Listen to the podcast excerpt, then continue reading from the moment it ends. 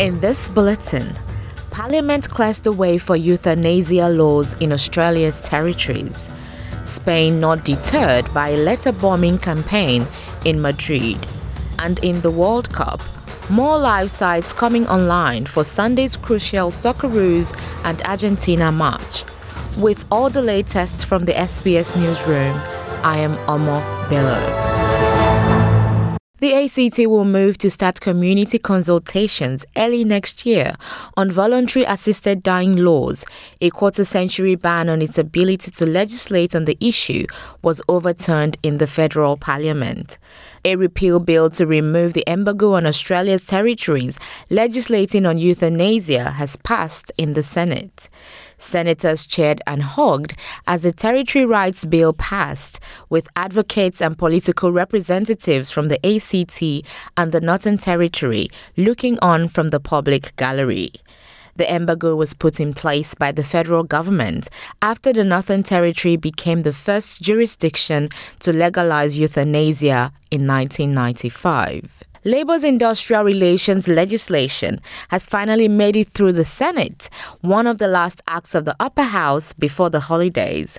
The bill is now expected to pass the government controlled lower house today. The government is already heralding the passage of its major workplace reforms, saying it will put pressure on wages after a decade of stagnation.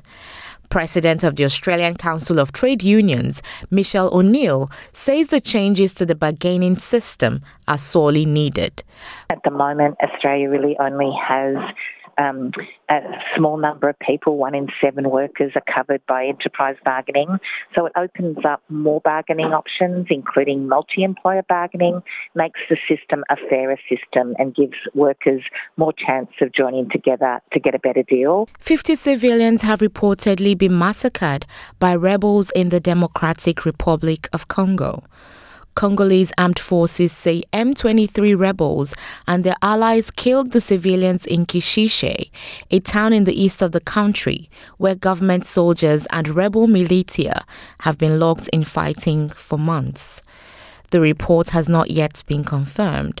Human Rights Watch and a United States diplomat say they have information about a massacre in Kishishe, but are not sure how many people have been killed. Spain says the emergence of a letter bomb campaign against Ukrainian linked targets will not deter the country from supporting its ally. A number of devices have been sent to high profile organizations and government offices, with the sixth letter bomb going to the United States Embassy in Madrid. Spain has sent military and humanitarian equipment to support Ukraine in the conflict, including surface to air missile launchers, a battery of six light howitzers, ammunition, body armor, and light weapons, as well as offering its airmen training. Defense Minister Margarita Robles says none of the letter bomb deliveries will change Spain's mind about which side they are on. What must be very clear is that none of these shipments or any other violent action will change the clear and firm commitment of Spain, NATO countries, and the European Union to support Ukraine because Ukraine is defending a just cause. To sports and in football news, excited Australian fans are preparing to support the Socceroos on Sunday when they play Argentina in Qatar. It's expected that spectators will fill Federation Square in Melbourne once again.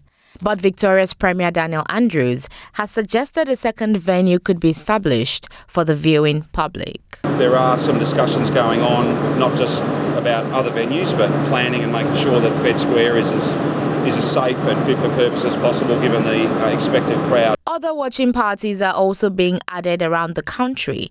Premiers and mayors from Brisbane, Sydney, Canberra, and Adelaide have all confirmed they're setting up live sites for the elimination march. I am Amor Bello, and that's all the latest from the SBS Newsroom.